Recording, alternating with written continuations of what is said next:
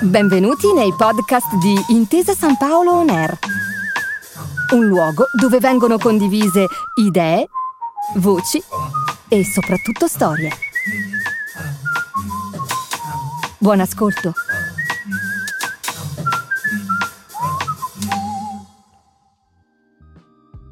Carmine Abate nasce a Carfizzi nel 1954. È vincitore nel 2012 della cinquantesima edizione del Premio Campiello con La collina del vento, pubblicato da Mondadori e dedicato al padre dell'autore, scomparso nel 2011.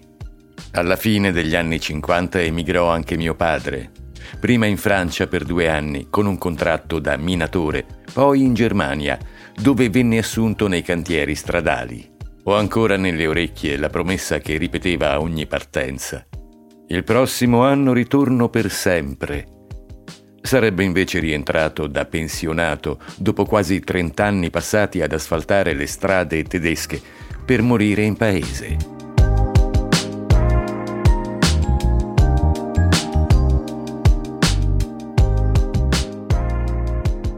Le esperienze che maturiamo da giovani rimangono con noi per tutta la vita. Il primo giorno di scuola, il primo bacio, il primo amore, il primo traguardo, ma anche il primo fallimento. Ricordi e momenti di vita indelebili che, indipendentemente dal loro esito, ci renderanno unici. Per uno scrittore o una scrittrice, queste prime volte non sono poi così diverse. Le persone incontrate, le esperienze vissute e le emozioni provate diventano fonte di una nuova sensibilità, quella del protagonista, dell'universo immaginario della storia raccontata, ma più di ogni altro dell'autore. A questo proposito, ascoltiamo cosa può insegnarci l'esperienza di Carmine, a partire dai libri che preferiva da giovane. A casa mia non c'erano libri. Eh, la mia è una famiglia di, di emigranti, prima erano contadini, non, non c'era proprio nemmeno un libro. Eh, mio padre era emigrato quando io avevo quattro anni e pur essendo emigrato per farmi studiare non mi ha mai portato un libro, non mi ha mai regalato un libro. Allora è successa una cosa eh, veramente miracolosa dal mio punto di vista. All'età di 16 anni io sono entrato a casa di un amico, si chiama Michele, eh, che aveva quattro anni più di me. Era più povero di me perché non aveva il padre e però a casa sua lui aveva uno scaffale pieno di libri. Cioè, me lo ricordo perfettamente, c'era il sole che batteva proprio sui dorsi dei, dei libri. Io mi sono avvicinato a questi libri e Michele me ne ha fatti prendere alcuni eh, diciamo da, da, da, leggere a casa. Ecco, io li ho guardati tutti, li ho sfogliati e ho preso due libri, uno che ha un titolo, un titolo geniale, Lavorare stanca, di Cesare, di Cesare, Pavese, che sono poesie, poi poesie e racconto che si capiscono immediatamente, e l'altro Gente in Aspromonte di, di Corrado Alvaro. No? È stato importantissimo, sono stati tutti e due importanti, ma eh, Gente in Aspromonte mi ha fatto capire che anche la mia terra si poteva raccontare e quindi per me è stato importantissimo. Poi eh, la stessa estate io sono partito per la prima volta, sono andato in Germania dove appunto lavorava mio padre per lavorare in fabbrica e mantenermi negli studi e il giorno prima della partenza mia madre mi ha fatto entrare nella dispensa di, di, di, di casa mia per prendere una treccia di, di peperoncini e una di aglio no? da portare a mio padre. Avevo un borsone pesantissimo e vado a cercare l'aglio, entravo perché non c'era nemmeno luce in questa piccola dispensa e cosa ti trovo? Un malloppo così, un, un libro enorme con una copertina sgualcita dal titolo Anna Karenina, che io allora chiamavo Anna Karenina Anna Karenina di Tolstoi, con quell'incipit bellissimo su tutte le, fa- le, famiglie felici che sono felici, ognuno a modo suo. Insomma, eh, anche questo libro è stato fondamentale, eh, diciamo, tra, tra, tra i libri che ho letto quell'estate, l'estate dei miei 16 anni. E poi quando sono arrivato in Germania, dopo essere diventato, diciamo, lettore, perché in estate ho letto tutti i libri di quel mio amico, dopo essere diventato lettore ho sentito l'esigenza di scrivere, di scrivere per denunciare l'ingiustizia dell'emigrazione. Quindi ho cominciato a scrivere a 16 anni. Fra i diversi autori incontrati, Carmine non ha alcun dubbio su quale sia diventato il proprio punto di riferimento letterario.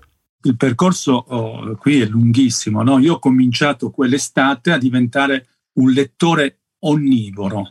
Eh, leggevo anche durante l'estate mia madre si preoccupava e mi diceva Carmine ma esci fuori perché sennò perdi la vista furia di leggere no? e io quell'estate e, e, le estati successive ho letto tantissimi autori, io ta- tanti autori che, che amo, non, non, ce n'è solo uno in particolare, amo Elias Canetti, Parise, Faulkner, Consolo, i due Levi, Bellov, Meneghello, eh, Philip Roth, Magris, eh, Marquez, Tabucchi, insomma John Fante, ecco stavo dimenticando John Fante, eh, Joseph Zoderer che è un, uno scrittore altoatesino, insomma cominciato a leggere e ho messo poi nel periodo universitario, ormai ho cominciato anche a scrivere, ricordo un, su un foglio di carta ho scritto a mano una frase di Francis Bacon, credo che si pronunci così, alcuni libri vanno assaggiati, altri divorati e alcuni rari, masticati e digeriti. Ecco, questa è stata la frase che eh, diciamo avevo sempre davanti agli occhi quando mi svegliavo la mattina e questo ho cercato di fare. Quindi eh, poi ho continuato ad andare in Germania e ho cominciato a scrivere, diventare, diciamo, essere considerato scrittore proprio in Germania. In Germania io facevo parte della Polykunst, un'associazione eh, multiculturale di cui facevano parte eh, ehm, addirittura scrittori, artisti di 17 nazionalità all'inizio, poi anche di più. E in Germania, dove sono tornato dopo la laurea, quindi a partire dai 21 anni, ho cominciato a pubblicare, quindi non solo a scrivere, ho cominciato in Germania a pubblicare, tant'è che il mio primo libro, un libro di racconti sul tema dell'immigrazione, è uscito in Germania, in tedesco, il primo libro. L'esordio è stato proprio lì. E quindi tutto questo lo devo ai tanti libri che ho masticato e digerito, ma lo devo anche a delle persone che hanno avuto un'influenza davvero decisiva sul mio percorso letterario, cioè sui contadini. Ecco, io direi che più che un autore, io oh, sono stato influenzato da una voce collettiva questa voce collettiva è quella dei contadini, delle donne, delle nonne in particolare, degli artigiani del mio paese, che sapevano raccontare con maestria, io direi come, come i narratori preomerici.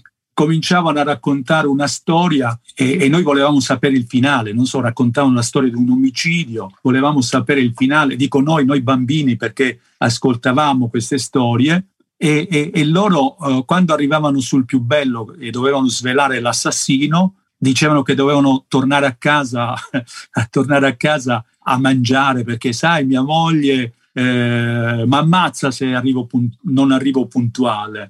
Il giorno dopo tornavamo, tornavamo e loro riprendevano a raccontare, ma non dall'assassino, da un altro punto. Ecco, quindi avevano anche una una certa abilità narrativa, no? e, e per, me sono, sono stati eh, fondamentali e soprattutto, come dicevo prima, la voce, questa voce collettiva, questo noi più che l'io narrante, ecco, questo noi narrante è stato importantissimo per me. Ripercorrendo la storia del premio Campiello, Carmine ricorda le sue opere preferite, i suoi Campiello del cuore. Mm, ce ne sono parecchi di autori che, che, sono stati fondamentali, che hanno vinto il campiello. Penso a, a Tabucchi, penso a Pontigia, no? Ma io vorrei ricordare un autore che casualmente una notte del 1970, credo nel 73, sì, ha vinto il campione nel 73, ho visto in televisione, avevo, forse avevo 19 anni, non, non ricordo adesso esattamente l'età, sì, e questa questo scrittore che aveva vinto il campiello, cioè quindi facendo, accendendo il televisore di sera tardi, era Carlos Gorlon che veniva intervistato su un libro bellissimo che poi ho acquistato, Il trono di legno, e, ed era timidissimo, era timidissimo, rispondeva alle domande del giornalista che lo intervistava televisivo, no? con grande timidezza, anche, anche direi eh, in una maniera un po' confusa e quello mi ha fatto amare la, eh, Sgorlon, ma anche ho, ho, capito che gli scrittori non sono poi quei mostri, no? come si, si, vede dai libri, no? delle persone eh, a volte geniali che, che, arrivano a raccontare storie incredibili, ma sono, sono persone umane. Cioè, ho, ho apprezzato, ho apprezzato, questa grande timidezza di, di Sgorlon, perché io poi ero anch'io molto timido. E, e quindi quell'intervista, quel campiello del, del, 1973, Il trono di legno, è stato importantissimo. C'è poi un altro autore, però, che è stato uh, importante, un altro campiello, ed è, è Uh, Il selvaggio di Santa Venere di Saverio Strati, l'altro scrittore calabrese che come me ha vinto il Campiello. Eh, a parte che il libro è bellissimo anche per come è scritto, anche in questo caso eh, è un campiello un po' più, più, recente, non mi ricordo la data, del 77, del 77 però que- anche questo campiello eh, è stato importante perché come il libro di, di, di Corrado Alvaro, Gente in Aspromonte, mi ha fatto capire che la nostra terra eh, può essere raccontata. Il romanzo di Saverio Strati mi ha fatto capire che i romanzi scritti da, da, da scrittori così, diciamo, periferici in qualche modo, no? che vivono eh, anche nel sud, possono essere apprezzati, amati e letti dal, e, e premiati, premiati con un premio prestigioso come il Campiello.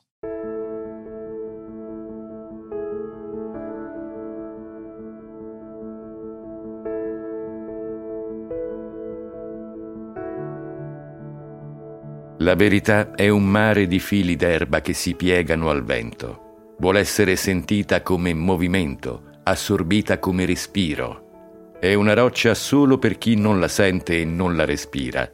Quegli vi sbatterà sanguinosamente la testa.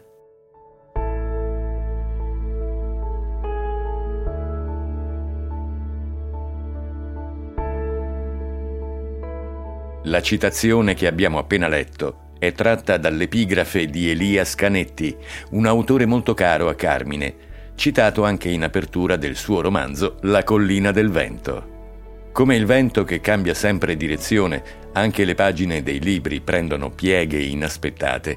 La penna e le storie scorrono inesorabili, come se avessero vita propria. Scopriamo cosa ne pensa Carmine. Nel mio caso le svolte sono continue fin dall'incipit, fin proprio dall'inizio anche perché io non progetto mai i miei libri, ecco questo lo volevo sottolineare, non so mai come va a finire una storia, se lo sapessi a priori io credo che non ci prenderei nessun gusto, nessun gusto a scriverla e, e, forse il lettore non ci prenderebbe nessun gusto a, a, a leggerla quella storia. Io parto sempre da un'immagine, ma fin dall'inizio un'immagine che mi colpisce, a volte eh, magari mi ossessiona per, proprio per anni. Questa immagine la definisco come una sorta di nuvola, no? una nuvola trafitta da tanti raggi di sole che io poi cerco, ecco, questi raggi di intrecciarli e a volte li, li intreccio in un modo, altre volte in un altro modo. Spesso l'incipit, che è fondamentale, lo scrivo decine di volte e quindi se scrivo l'incipit decine di volte sono costretto anche a scrivere il resto e a riscrivere l'intreccio ta- tante volte. Per cui non, diciamo che non ho questo problema eh, di, di, di, imprimere delle svolte che tutto a un tratto tu cancelli tutto e riscrivi tutto, perché per me quello che è fondamentale è l'immagine, quell'immagine iniziale. Quando poi l'ho trovata e trascritta perfetta, e dentro quell'immagine c'è tutto il libro, c'è tutto il libro. Poi non ho più problemi di nessun tipo. Ma anche le tecniche narrative rappresentano un prezioso strumento a disposizione dello scrittore. Quali saranno gli ingredienti narrativi indispensabili in un romanzo? Ascoltiamo quali sono con Carmine. Più che la storia in sé, a me interessa l'urgenza, l'urgenza che sta alla base di un romanzo o di un racconto me interessa l'attenzione della scrittura, è quella che cerco anche nei libri degli altri, nei libri che leggo, no? È, è fondamentale, quindi non è solo la storia, i colpi di scena che sono, che sono importanti, è proprio quest'urgenza che tu devi, devi avere dentro eh, quando scrivi. Ecco, prima citavo i miei racconti, i racconti che ho scritto in Germania quando avevo 16 anni. Tra quei racconti che formalmente ovviamente avevano, erano molto deboli, no? anche come scrittura. E l'ultimo romanzo che ho scritto che si chiama Il cercatore di luce, che, che è la vita di Giovanni Segantini intrecciata a una storia dei giorni nostri, eh, non c'è nessuna differenza perché alla base di, di, di, quei racconti lì che non ho mai pubblicato e dell'ultimo libro c'è comunque quest'urgenza, quest'urgenza uh, di, di, raccontare una storia. E poi invece la tensione della scrittura, quella la si, la si acquisisce ovviamente con il tempo. No?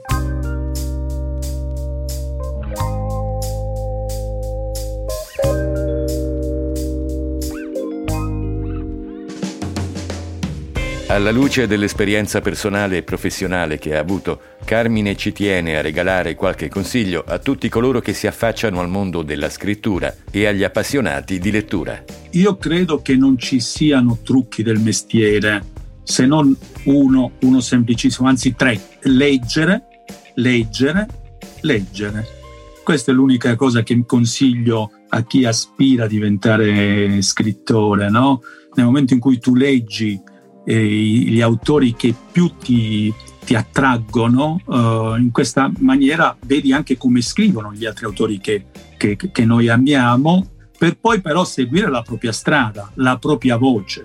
E quindi bisogna anche saper ascoltare la propria voce, questo è importantissimo. E poi per me resta sempre valido una riflessione di John Fante, che prima dicevo eh, che è uno dei miei autori preferiti, che ho posto a epigrafe della Festa del Ritorno, l'altro libro con cui sono arrivato, eh, ho vinto il premio Selezione Campiello nel 2004, La Festa del Ritorno. E la frase è questa. Per scrivere bisogna amare e per amare bisogna capire.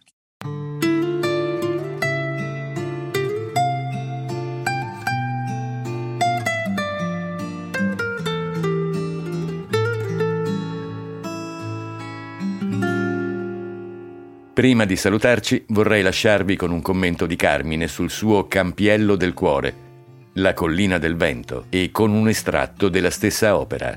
Il Campiello del Cuore è sicuramente il, il cinquantesimo campiello che ho vinto inaspettatamente e che poi è diventato il mio libro più, più venduto. Ma di quel campiello io ho nostalgia non solo della serata finale, che non mi aspettavo, e tra l'altro ero per niente timido quella sera, ero tranquillissimo, ma soprattutto per le numerose, eh, per gli incontri, per le presentazioni che abbiamo fatto con tutti i finalisti e i responsabili del campiello, tra, no? i responsabili del campiello tutti assieme e quella è stata un'estate fantastica in cui io mi sono arricchito non solo come scrittore ma come uomo.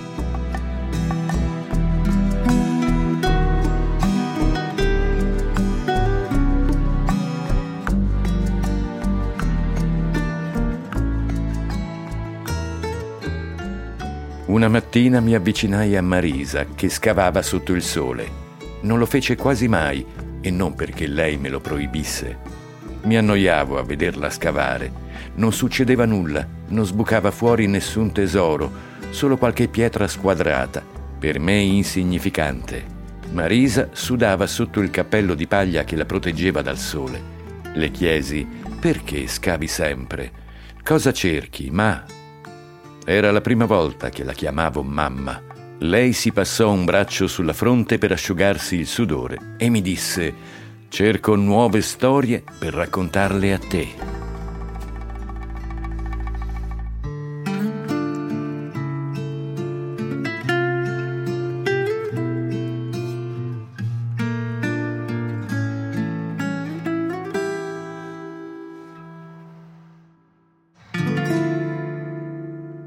Questo podcast celebra i 60 anni di questo storico premio letterario, un racconto per scoprire gli autori e i libri che ne hanno segnato la storia.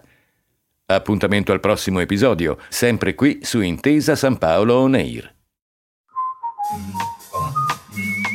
Grazie per aver ascoltato i podcast di Intesa San Paolo On Air.